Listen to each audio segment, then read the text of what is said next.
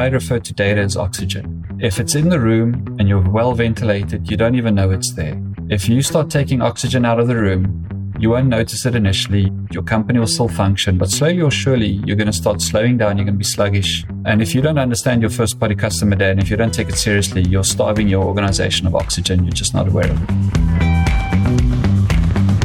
Welcome to the Data Chief.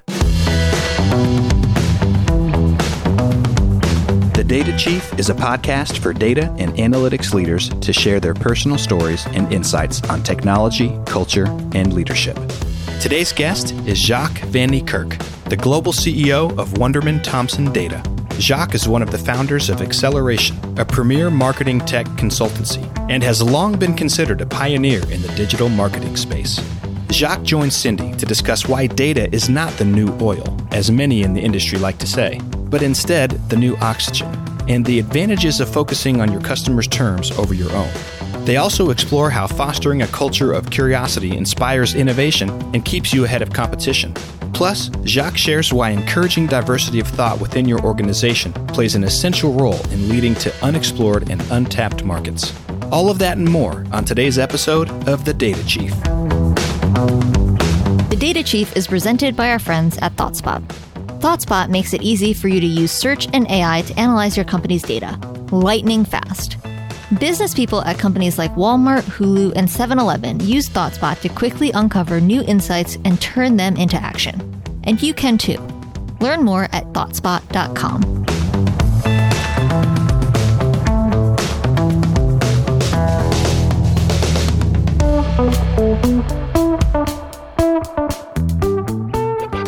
This week on The Data Chief, I'm pleased to introduce Jacques Van Niekerk from Wunderman Thompson. Jacques, welcome. Thank you, Cindi. So, Jacques, I understand you're dialing in from the East Coast today. I am. I am. It's it's changed, strange not to be on a plane and constantly in a different location speaking with people, but um, it's nice to actually be rooted in a place for a while, um, even amidst all the mayhem and the turmoil uh, around us. Yes. So, me too. I'm New Jersey. Where are you calling from?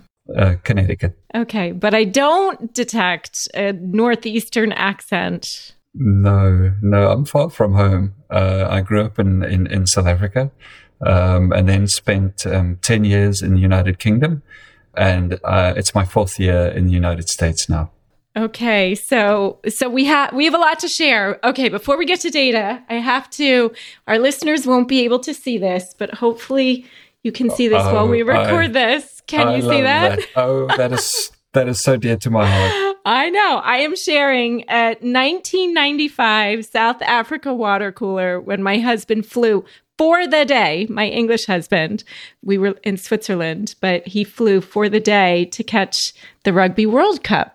Which I have to say to the listeners, South Africa won. And um, we just did last year. But it was an amazing moment in time. I, I, was there. I shared that moment with your husband. Oh, good. Maybe you were sat next to each other. Maybe, maybe. Yeah, it was a it was a wonderful moment. It was a wonderful moment of unification for the country as well, which actually is quite poignant given everything that's going on. You know, it was you know, the transition from a minority rule and an oppressive apartheid government into a democratic South Africa. Uh, and it was a peaceful transition when we were at the brink of civil war almost. So it was very poignant. And the Rugby World Cup kind of was the, was the epitome of the nation coming together. Yes. So, you know, our, our national team played for more than just the World Cup at that point. They played to try and unify the nation. Well, they, it was so important, profound, the movie Invictus.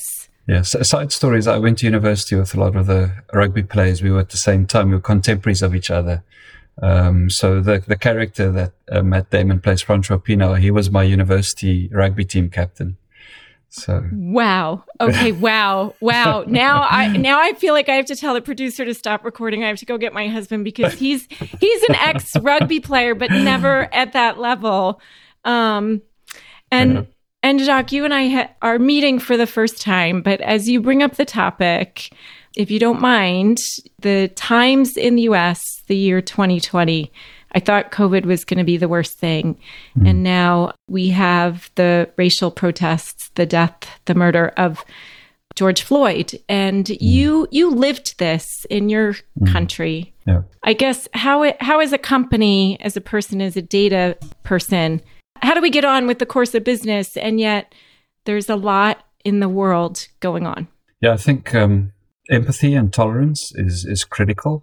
Uh, you know, our role in in data is fortunately I'm in the marketing and um, communications industry, so we do a lot of work around understanding human behavior and trying to give our clients as much human insight as we can. And I think just trying to understand people better. You know, often we look at what, what makes us different and what divides us as opposed to what makes us the same and what are the commonalities to bring us together. So we, we try hard to do that. We do a lot of kind of qualitative research as well to really help our clients try to understand so that they function and culture properly uh, and that they are not seen to be tone deaf or have inappropriate positions at this point in time. So it is, it is really, it's not easy to be honest. Uh, and as a company, uh, I'm very fortunate in that, you know, Wunderman Thompson so, probably sounds like two names you may know or not know, Cindi. It's the merger yes. of two iconic names in the world of advertising.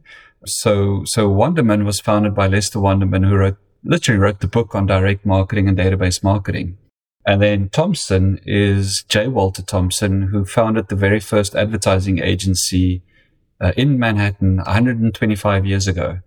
So the merger of these two entities and one, Wunderman Thompson gave us an opportunity to, to reimagine what does a marketing and advertising agency look like for the 21st century? And we thought it through completely from the values, how we run, what we want to represent in the world.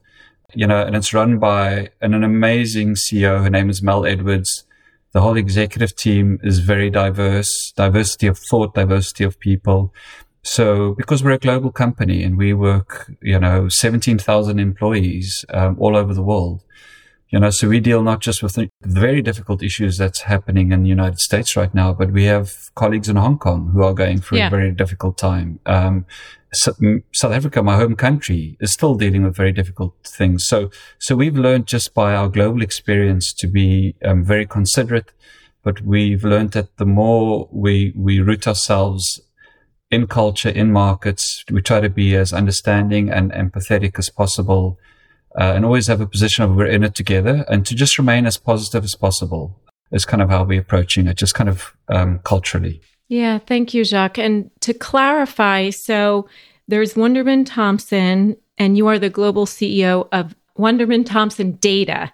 Correct. So tell us about that division. So um, it's it's uh, it's a, it's an amazing role and it's an amazing job because I, I mentioned Lester Wunderman, who literally wrote the book on direct marketing and database marketing. So there's the specter of Le- Lester's legacy kind of hangs over us in a way because, you know, he's, he's the man who's such an icon in the industry. Uh, but the nice thing is because we've kind of merged with, with Thompson, we have an opportunity to think about the application of data in a completely new way. And that's what makes it so exciting.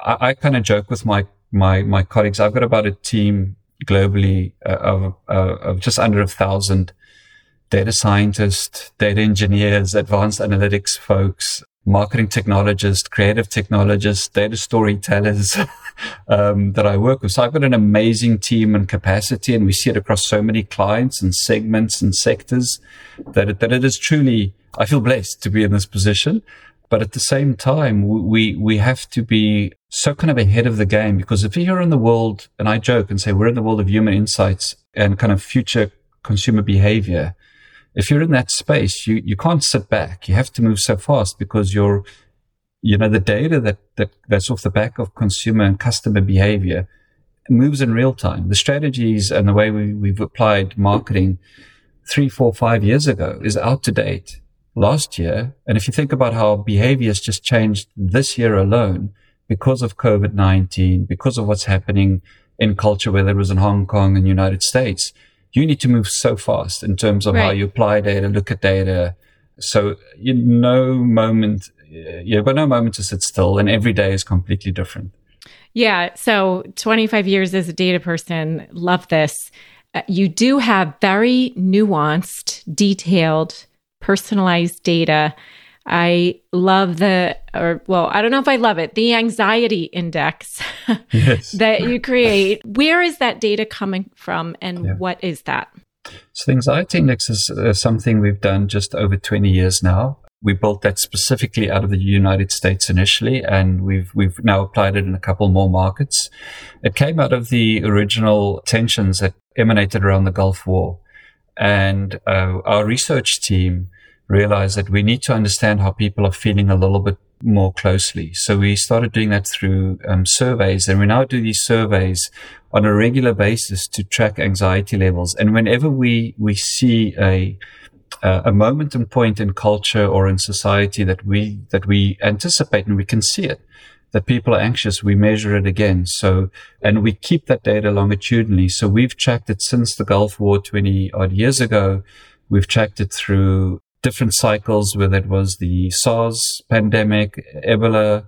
We've tracked it through financial crises. We've tracked it through 9-11 and all the different instances to track what's happening. Um, and it's kind of quantified market research. You know, we go to about, you know, 4,000 people at a time and, and get their insights. But the thing is, we've done this over time. So it gives us a very good understanding of how people feel. What's interesting about this point in time you know, Mark Truss, my chief research officer, says a beautiful thing. He says, in the United States, the Americans have a capacity to deal with one anxiety at a time. but at the moment, we're in a perfect storm of you have an anxiety around health and the pandemic. There's an anxiety around the economy. And then there's this social political anxiety that's playing out right now. And it's in an election year. So we've never, we're in completely uncharted territory here where we're seeing three anxieties that we would usually track individually coming together in one place. And that's, you know, all the data is off the charts. It's just spiking yeah. in terms of what we're seeing. Yeah. And it's counterintuitive. People are actually the most anxious right now are young people. It's the youth. You know, it's not, you'd, you'd think it's elderly people who might worry about their health or it's people, you know, middle age with young children but it's it's the younger generation. It's the college. It's a, it's this, the college graduates and yeah. people kind of eighteen to twenty four year old because they feel that they're inheriting this world right now. Yeah. And interestingly, I read that quote, Mark's quote, I, I think in, in March or April, just when we were at the very beginning of the pandemic and now we have multiple factors going on.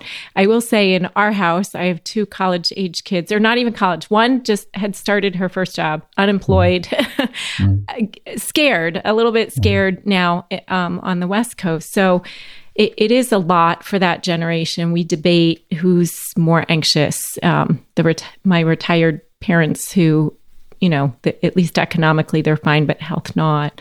Yeah. Where does the data come from? Like some I know is social, but the other thing is how does a business person or a marketer turn that data into actionable insights? That is that is probably the hardest job of most marketers is actually most of my clients the last thing they actually need is more data they actually feel they're drowning in the data or they feel an inability to synthesize the data. And to your exact point, how to orchestrate and activate it is, is probably 50% of what my team does day in and day out. So a lot of it, a lot of it is around understanding the maturity and aptitude of our client's organization first and foremost. You know, in the data, and we're very specific, Cindi, around what data. When when I talk data, you know, data is a as a as a broad church. Right? Yes, yes. So so when I when I talk about data, we firstly make sure our clients and their broad organization know exactly where we're going to add value. And it's really for us, it's where the custom experience and the brand come together. And that's where the rubber hits the road for us. So what we try and do is understand the maturity of our client's organization more broadly around that, and then the aptitude to innovate or to improve around it. And, and it would start with some clients by literally help them re, reimagine their vision for how they use data. We could help them design their data principles, or we could do really the foundational work of help build, help them build their data framework, build a data model. Um, some clients are really strong on that and we don't even have to worry about it. And then it's far more around, okay, how do we get data flows going? How do we improve your data workflow?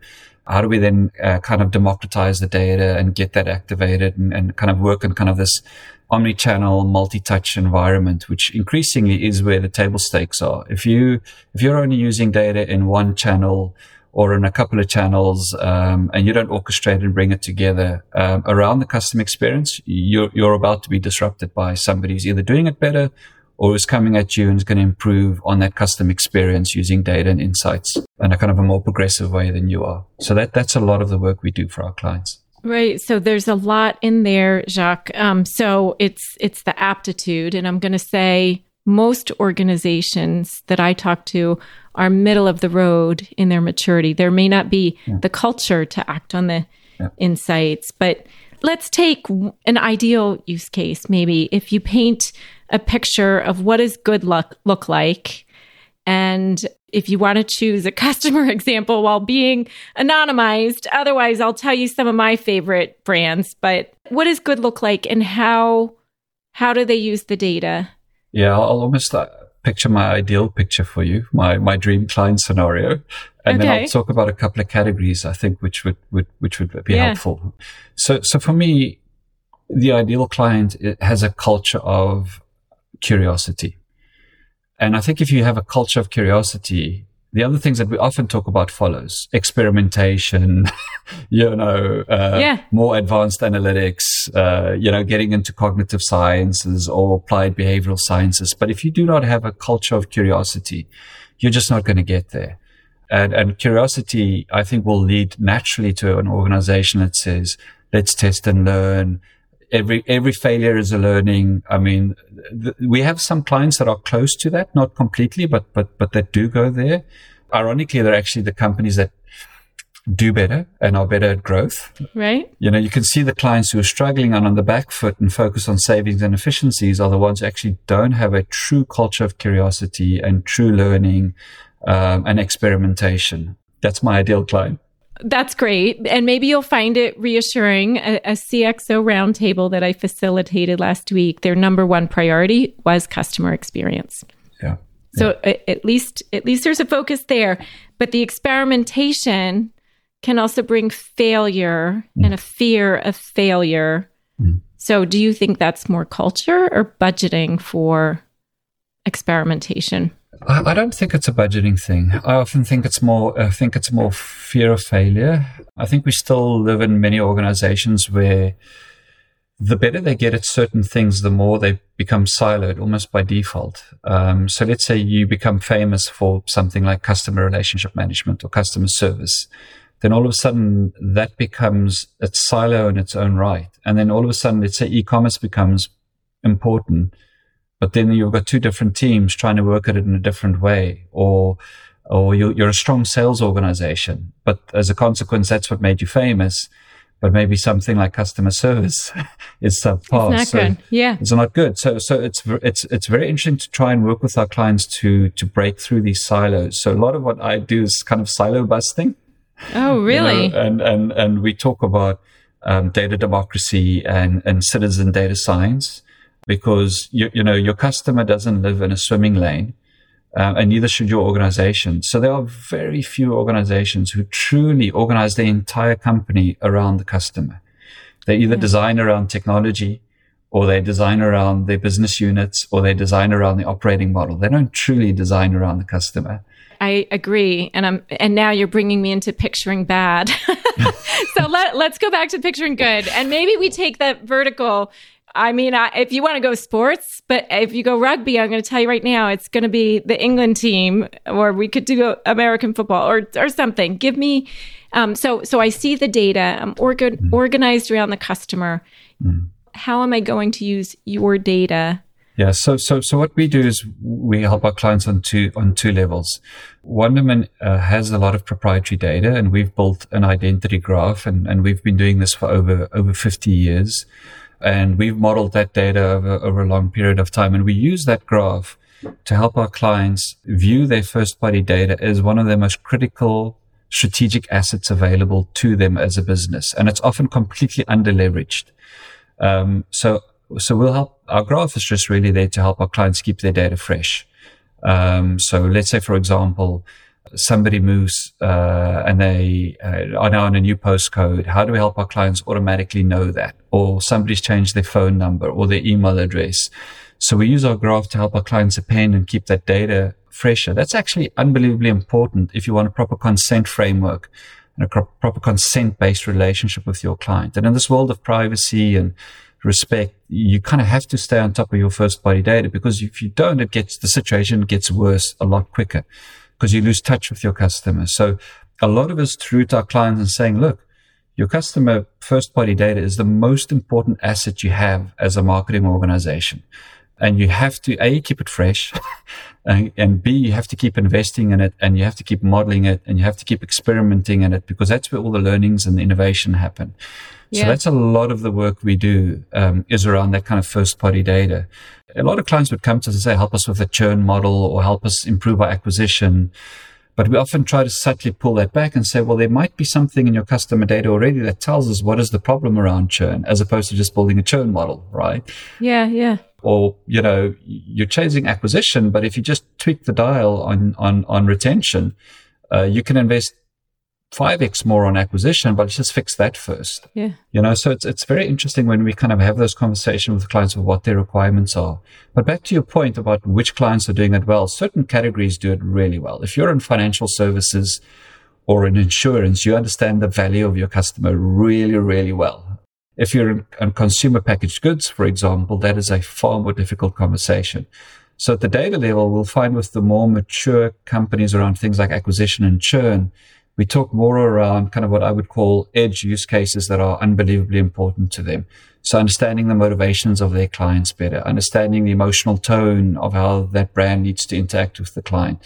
But if you're in, let's say, for example, a consumer packaged good company, try to understand the value of data. If you're selling, I don't know, let's use an example, a bar of soap or, or nail polish, to go and build a huge first party consumer data asset, how are you going to get the return back on a unit that has got such a small margin? Actually, that's pretty hard. But if you as a CPG company thinks about all the products you sell to that person or to that household and the value of using data in that instance, and that becomes a lot more interesting. And then you start getting into the world of, okay, how do I use data for my direct to consumer strategy versus working with my mass retailers or working through e-commerce or increasingly through social commerce. So, so that kind of understanding of data, both offensively and defensively, because a lot of our ca- clients are being disintermediated either through big e-commerce companies like Amazon, as you could imagine. If you're, if you're, you know, most people are being disrupted by Amazon at some yes. level. Yes, yes. You know, and equally if you're in China, it's Tencent or, you know, every, every market or region has their massive disruptors. So how do you use your own data and your own estate to kind of fight back without being completely disintermediated. And that's, that's a lot of the work we do around helping them understand their first party customer data better so that, you know, they don't become overly dependent on Facebook for their marketing campaign data or YouTube or, or, or Amazon for all their e-commerce data and fulfillment, you know, or traditional retailers like Walmart as an example. But, but that's around something like CPG or some kind of similar categories. Uh, it's very different for somebody in auto right now or, or or in hospitality as an example, which right now is a whole whole different um, painful reality. Yeah, a bit. Yeah, a bigger a bigger pause um, in hospitality for sure. I think auto recovering a bit better. But what's interesting to me is you talked about the graph and understanding the customer, but you use some words that business people cringe at, but that comes a lot in our industry. Um, master data management or as, as one of my favorite authors, Jill Dyché, her book, Customer Data Integration.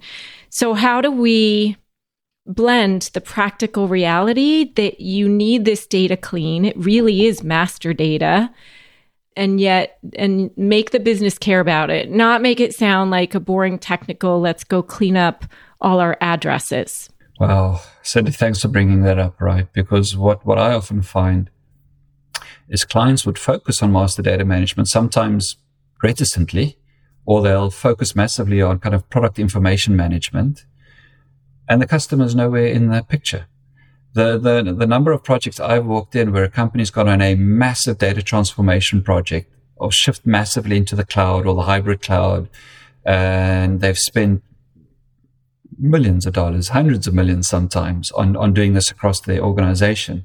And then you say, all right, where, where's the customer activation or customer experience use case in this experiment? Well, initiative. And it's not, it's not in there. So, so viewing your customer data as part of your overall master data management strategy, or how you get your first party customer data as part of that equation is often lacking. And I'm still surprised to this day how lacking it is. You know, a colleague of mine once had to say to a senior auto executive, but you can't market to a VIN number because they could tell us everything about the vehicles, where it is, where it is in production, yeah. what color it is, how people are configuring it. But we didn't know who the people were, right? So how do you, how do you map that? Because they were so dependent on dealers and warranty fulfillment people that, that their understanding of the customer it was just nowhere, nowhere in that. And, and, and this plays back to your point around truly when you go down master data management, you know, is the customer truly part of that strategy and how do you make that part and parcel of that consideration? Yeah. So do you think, is it a matter of lack of understanding or as you mentioned, privacy?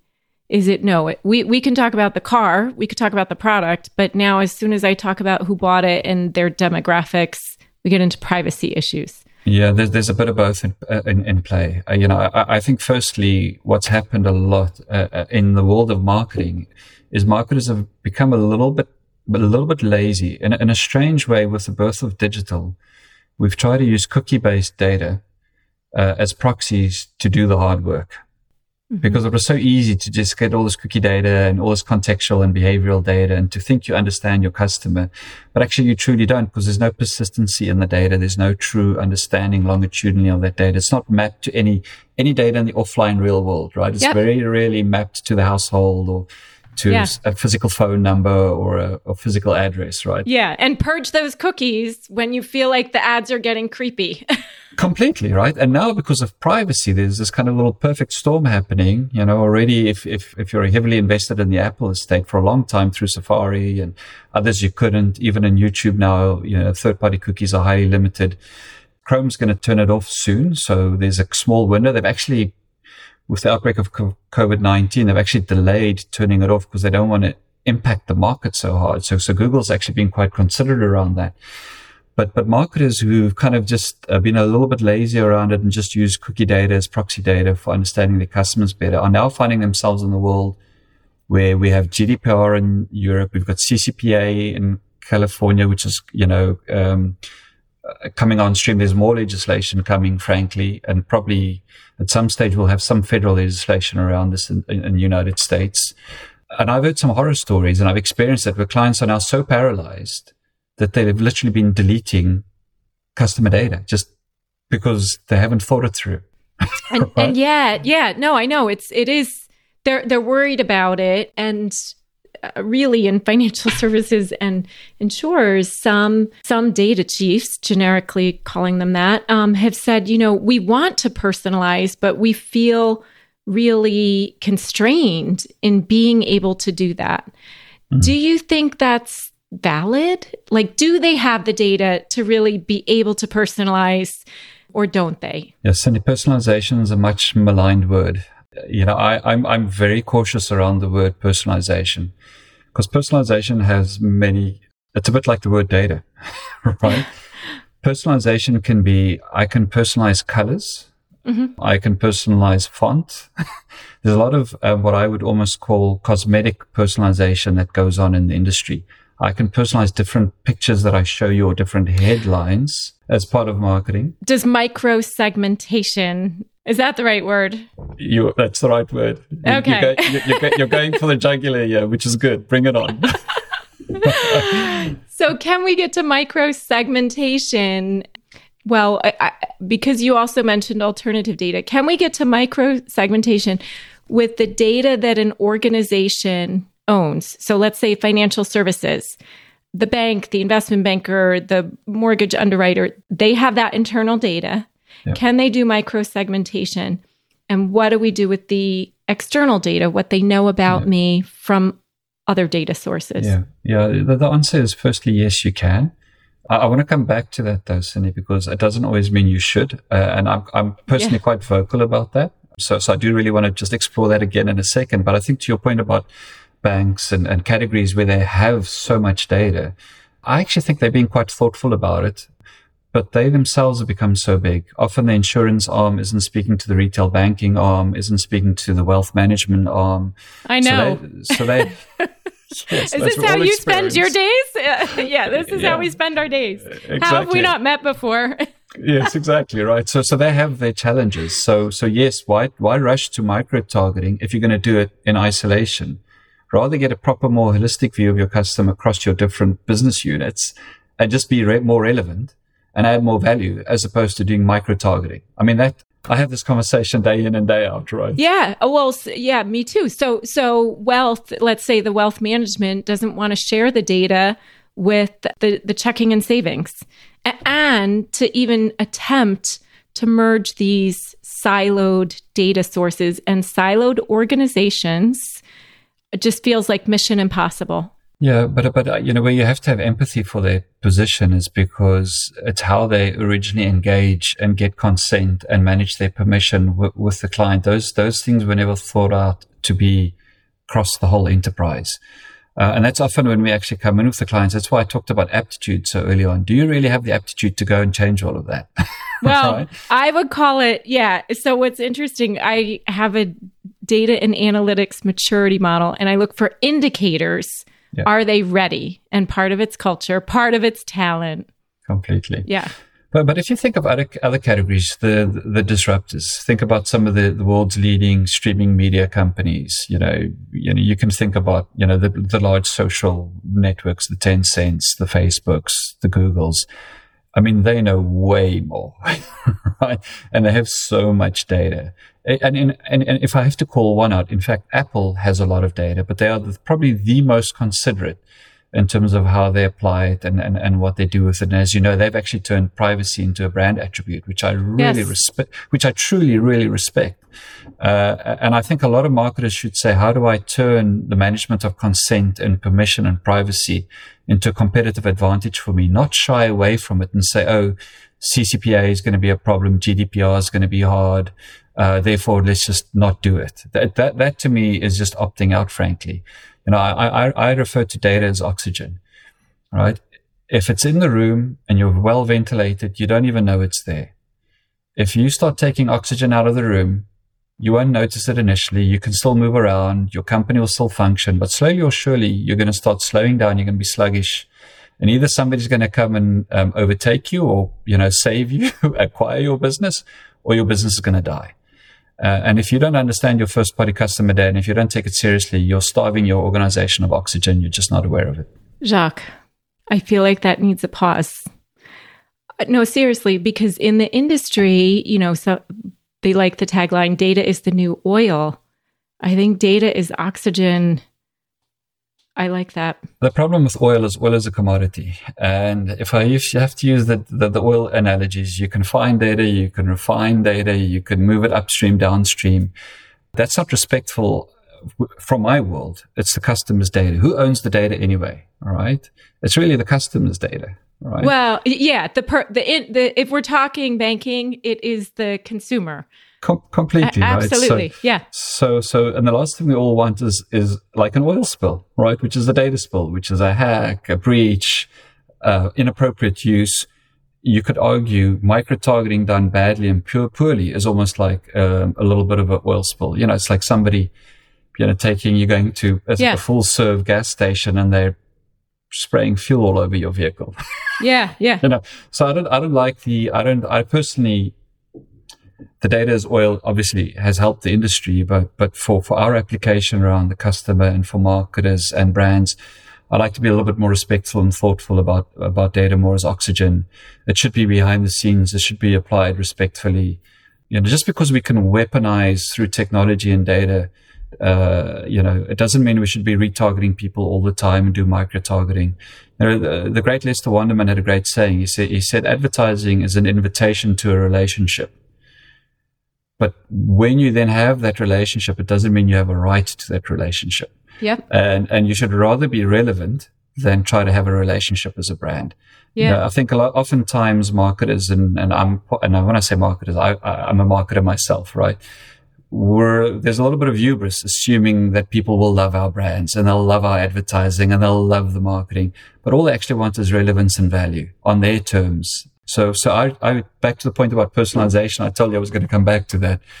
To me, it's far more important to be personally relevant to that person than to do to drive personalization and micro targeting at them. Yeah, I like that. I, I call it with them.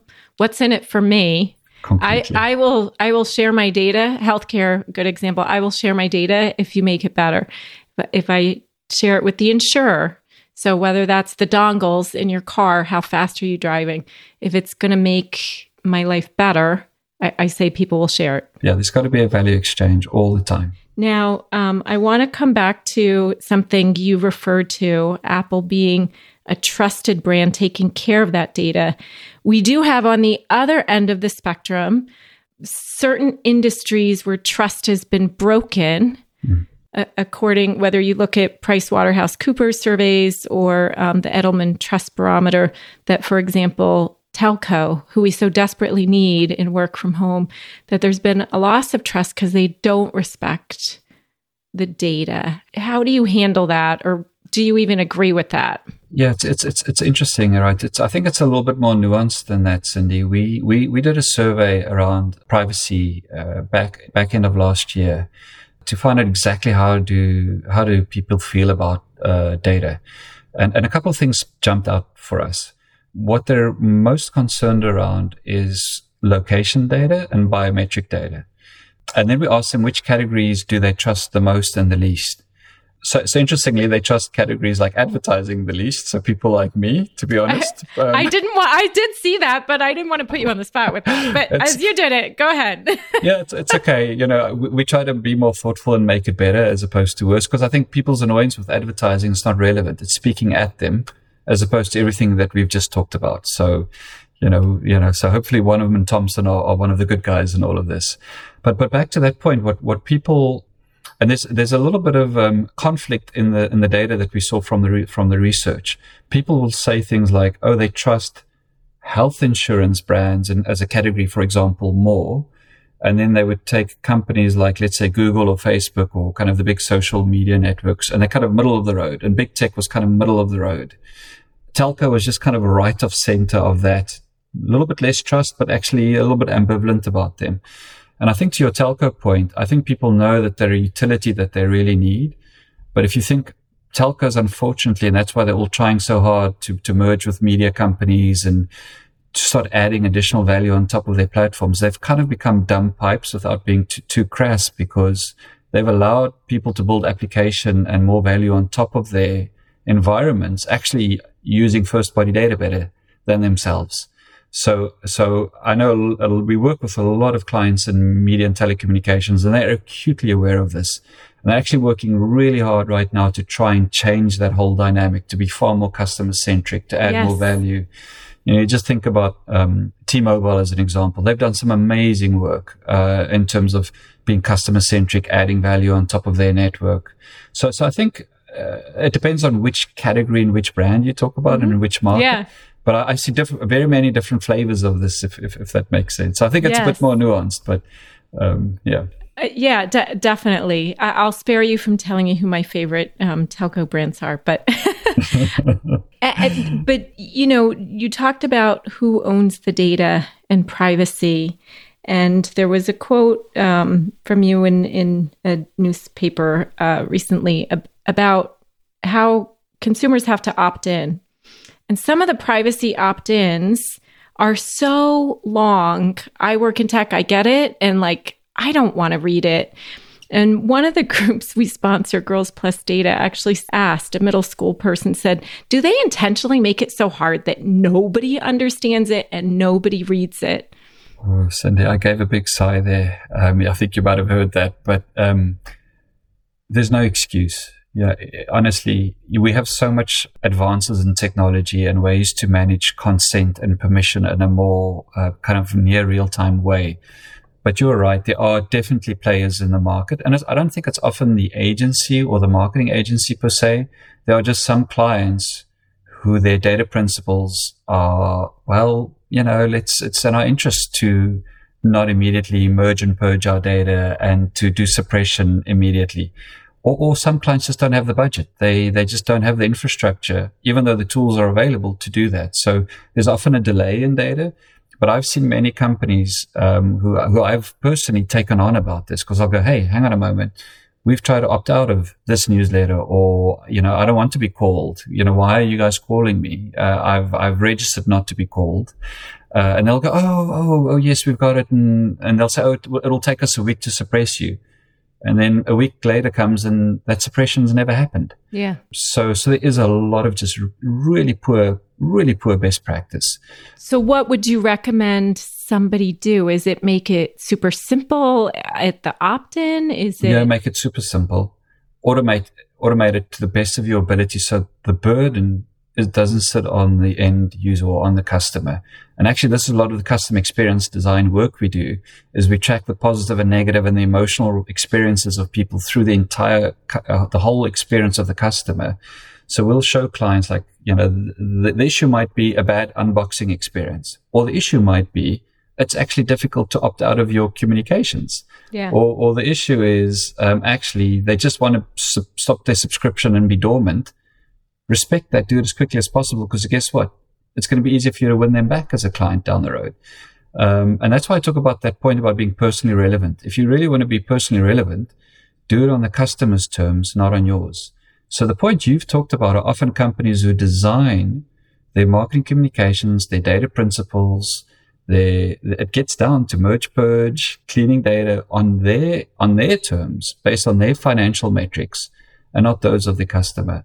Uh, and the companies who are very thoughtful about this and have thought it through are the, are the brands right now that are actually winning in the marketplace and gaining share uh, and disrupting. Um, so, so it's such a simple point, but so few people really get it uh, and, and, and take that as their, as their, as their organizing principle uh, around their customers. Yeah. So, so much about values and culture. What can you do versus what should you do? But let's, let's go back to what is your favorite alternative data source. So you have your data you capture internally. What's your favorite alternative data source? So, so I love it when we can use as many interesting exogenous data sources for our clients as possible in, in combination with some interesting qual data and, and some additional quant. So, so let me unpack that a little bit, right? So when we bring these things together, and, and by the way, this is an amazing time to be a person in marketing data because I, I, was always a bit worried about the, the big, the, the rise of big data because I, I could see how clients are just struggling with the data they already had. Yeah. Um, Forget you know, it. They can't mine their internal data. And now we want to bring in all this unstructured, semi structured external data. Completely. But we've, we've done some amazing things where we'll use unstructured data from social channels and from keyword search trend data. But now we would map it with things like uh, weather data, air pollution, pollen data, uh, to get new insights for our clients in terms of potential demand for their products and do kind of more uh, real-time demand-based forecasting off the back of that.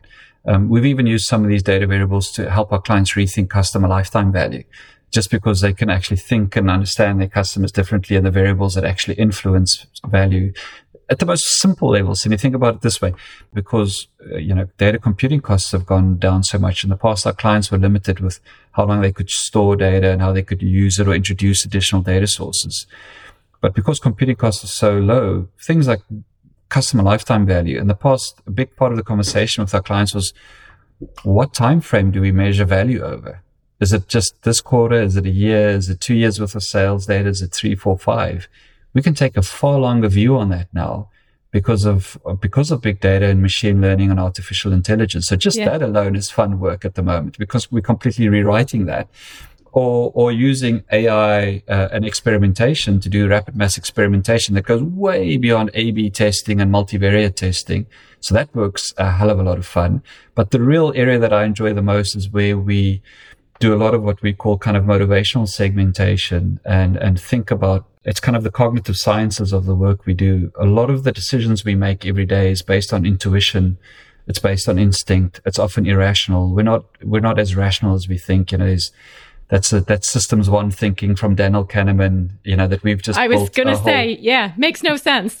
it's, you know, we don't behave. A, yeah. We don't behave and we've built a whole practice around that. So, so, so how do we, because one thing that, that stays are people's values, your personal values are more consistent. The emotions behind those values might change. So trying to help and understand that for our clients. So we would often do that with small one-on-one interviews with a small group of people and then we'd get an insight. Focus groups. Focus groups, good old focus groups, right? And then we'd go and run a survey to test that further. And then we would go to the world of big data and AI and use all this unstructured data and we'd model that out further using our clients' first party data and their CRM data. And we'll use all these other data sources to say, okay, we're onto something. We think these are the values that your customers in this segment and this group uh, find most important. These are all the emotional, ca- uh, you know, um, um, emotions associated with that value, but your brand is talking a completely different language. So change just yeah. your tone, change your your engagement um, strategy. Uh, uh, just this morning, I had a conversation with um, some of my team where where one of our clients um, asked us, saying, "In this world of COVID nineteen and this recessionary market we're going in, we were massively into sports sponsorship." Um, and we were massively into sponsoring in kind of, for example, in Formula One racing. Uh, we don't think that's appropriate right now. Uh, and, and, unfortunately, I can't tell you the brand or the category, but we had to immediately say to the client, but do you think that this matches the values and what is driving your customers day to day reality? And, and the answer, without us even doing the research, was blatantly, you shouldn't be doing that anymore. But now we're going to have to use the data to back that up and do the hypothesis and, and, and show that to the client. So that works really fun because it kind of gets into the world of behavioral economics, which is good territory for, for us in, in marketing to help our clients with because there's such a lack of um, understanding and, and maturity around that. So, so that, that's a lot of fun work, Cindi. Yeah. Oh, it's fascinating. Um, and you mentioned an author that I also like, Daniel Kahneman. Who do you read or who do you listen to on podcasts? Give me your top two. Oh my gosh, I listen to so many podcasts. Um, I listen to one called Linear Digressions. I listen to one called Data Skeptics. I know I listened to your podcast, by the way. Oh, I've, thank you. I've, I did not want to ask. no, I've listened. I've listened to three episodes just this last week, and they're fantastic. So it's it's it's wonderful to be on it. But um, I also I I I turn back to to Lester Wunderman's uh, book that he wrote, Being Direct, quite a lot because a lot of what he wrote, you know, 30 years ago is still so relevant. And there was an update a few years ago. Um, we've got a lot of his writings in the agency, which we also still refer to. But I, but I, what I also willfully do is I read from um, categories and industries outside of my own because I think that's where you get a lot of the additional insights. Is the danger that you go into kind of a thought filter and a filter bubble. Um, Jacques, is this your hmm. diver- your value of diversity of thought coming out? Diversity of thought's really important. I know, but did you know I care that much about it? no, I didn't. I'm glad. I'm glad I'm saying the right things. no, no, no. Argue with me. Argue with me. No, it's it's it's tough. You know, it's hard. We we look at gender, race, age, ethnicity as the visible thing that we think is a proxy for diversity of thought that mm. is important in AI or or let me so let, do you think it's becoming more important in, in a data driven world in an AI world? Yeah yeah we, we're very worried about this. Um, so actually we've stood up an inclusivity practice within and Thompson which is doing some phenomenal work. And I, am so proud of the work that they do. There it's headed up by Christina Mallon an amazing an amazing talent. And I'll give you an example of some, uh, I'll, I'll, plug one client here quickly because the work was so breakthrough. They worked with Tommy Hilfiger to develop Tommy Adaptive Clothing. And that, that's about clothing for, for people who are not able bodied, who, you know, they might be in a wheelchair, just getting in and out of your clothing is different, or they, they, they might have lost a limb. So to design clothing that looks good, feels good, but is easy to, to wear, nobody's actually ever looked at that group and said, this is a huge business opportunity. And it's actually in our interest to speak with these people. But what, what we very quickly learned, again, through qualitative insight and having somebody like Christina, who's so passionate about it, lead it as a, as a thought expert, was that community has a saying, nothing about us without us. Uh, I might have gotten that wrong, but what they basically say is don't talk to us without us being part of that conversation. Don't talk at us. Don't feel sorry for us, right? And and the work we did there was just amazing, and that got us really thinking about data as well, and and bias in data. And, and a lot of clients are so at risk of just using the data they've always had in a specific way, and they could miss a whole market segment. You know, they, they might not, if you're in clothing, for example, you might have thought about really thinking about inclusivity and people are not able bodied as a market segment. Uh, and that, that market segment's worth billions. Yeah. So so so so be thoughtful about how you think about that segment, but engage them and do it on their terms and then go after that market. And I think Tommy Adaptive's done an amazing job there and they've, they've got an incredible following.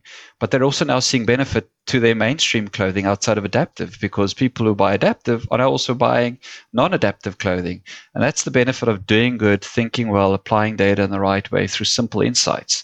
So, you know, so that's one example, um, Cindi, if yeah, that makes sense. It absolutely does. Diversity of data, diversity of thought, and now doing good. So, like, we could talk another half hour on data for good, but I want to be respectful of your time. So, I'm no, going to end with um, one question, if, if you're willing. You know, tr- truly, I, I think it's it's very genuine when people say, what are you grateful for? It's health, it's family. But if you think beyond that, what are you grateful for, Jacques? You know, I think um, I'm grateful for the opportunities that I think we often take for granted every day when we go to work. You know, I, I catch myself sometimes where I'm in the middle of some data crisis, right? Or I'm in the middle of some really difficult and complex task.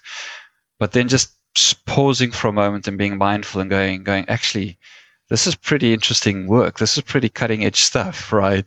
And just always bringing it back to a common vision of moving forward, trying to working with good people, doing good work, trying to do the best work of our careers at any point in time, and reminding myself and our team of that vision and being able to lead that vision for my team is just the most amazing privilege ever. And and I really get a kick out of seeing my teams do great work. I, I, can't, I can't tell you how exciting that is for me just to see the team come in and say, we've just built, for example, a few, a few years ago, we built, um, and it's, it's quite relevant in this day and age for, for, for GlaxoSmithKline and Theraflu. We built a flu tracker in Mexico where swine flu were killing hundreds of people. And we had seven years worth of epidemiological data and we, and we worked that and we modeled it and we pulled all kinds of other data sources in and we could, all of a sudden, where it took them a month to predict the outbreak of swine flu, we helped them predict it within 24 hours with 97% accuracy. Just that work. Uh, yeah. It's just, it's just when the work is beautiful, it's beautiful. But it's the labor and the pain and the effort that you shouldn't let it get you down because when the work adds value and it moves clients and teams and people for good, that, that's an amazing thing. That really is so well said my three takeaways, Jacques, I think our data is oxygen, not oil. I love that tagline. Diversity of thought and a culture of curiosity. Really organizing everything around customer for great customer experience. Thank you so much, Jacques. Thank you, Cindi. It's been an absolute pleasure. Thank you for tuning in to another episode of The Data Chief.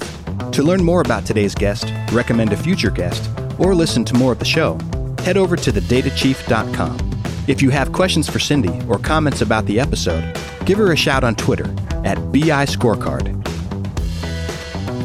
The Data Chief is brought to you by our friends at ThoughtSpot. Searching through your company's data for insights doesn't have to be complicated. ThoughtSpot makes it easy with ThoughtSpot, anyone in your organization can easily answer their own data questions, find facts, and make better, faster decisions. Learn more at ThoughtSpot.com.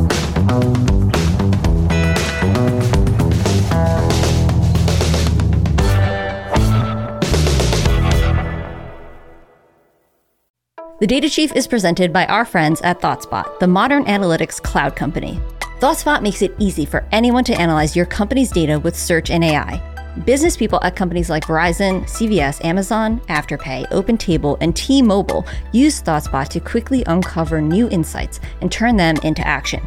And you can learn more at ThoughtSpot.com.